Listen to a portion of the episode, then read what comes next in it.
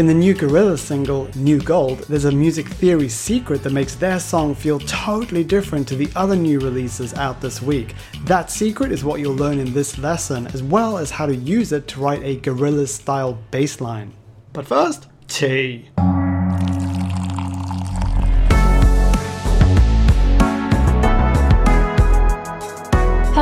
Revolutionary music makers. I'm Kate Harmony, this is Ray Harmony, and welcome to Hack Music Theory. The fast, easy, and fun way to make music. If you're new to theory, or if you just want a refresher, then read our free book 12 Music Theory Hacks to Learn Scales and Chords. You'll be able to instantly apply these hacks to your songwriting and producing. So head on over to hackmusictheory.com right after this lesson and download your free PDF.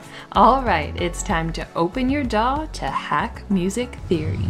Alright, so what's the music theory secret behind this song?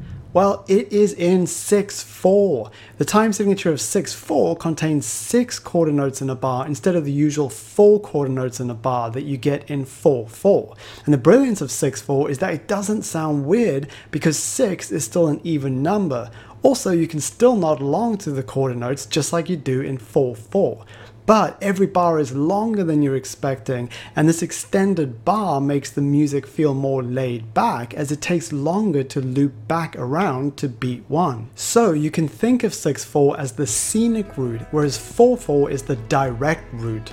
To balance out this relaxed vibe, though, Gorillaz use a dancey 4 on the floor drum beat. Well, it's actually a 6 on the floor drum beat because there are 6 quarter notes in a bar, and each one of those quarter notes has a kick drum on it.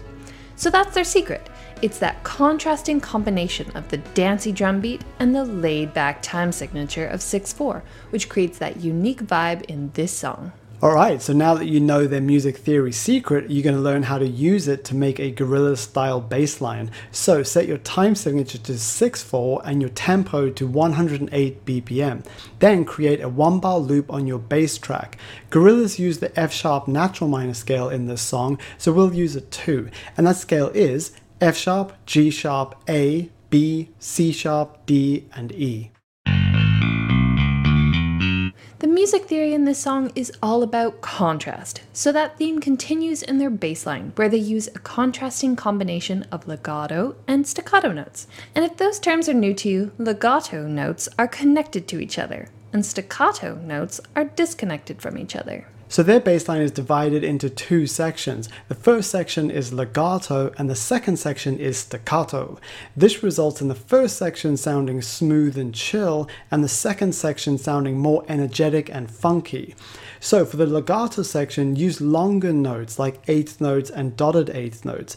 And for the staccato section, use sixteenth notes with rests in between.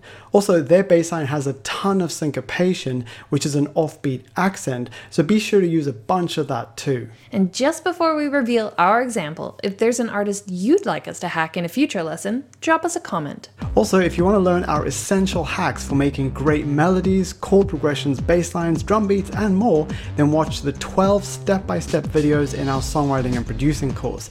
If you're feeling frustrated because your music isn't as good as you want it to be, then this is for you. You can sign up now over at hackmusictheory.com slash courses.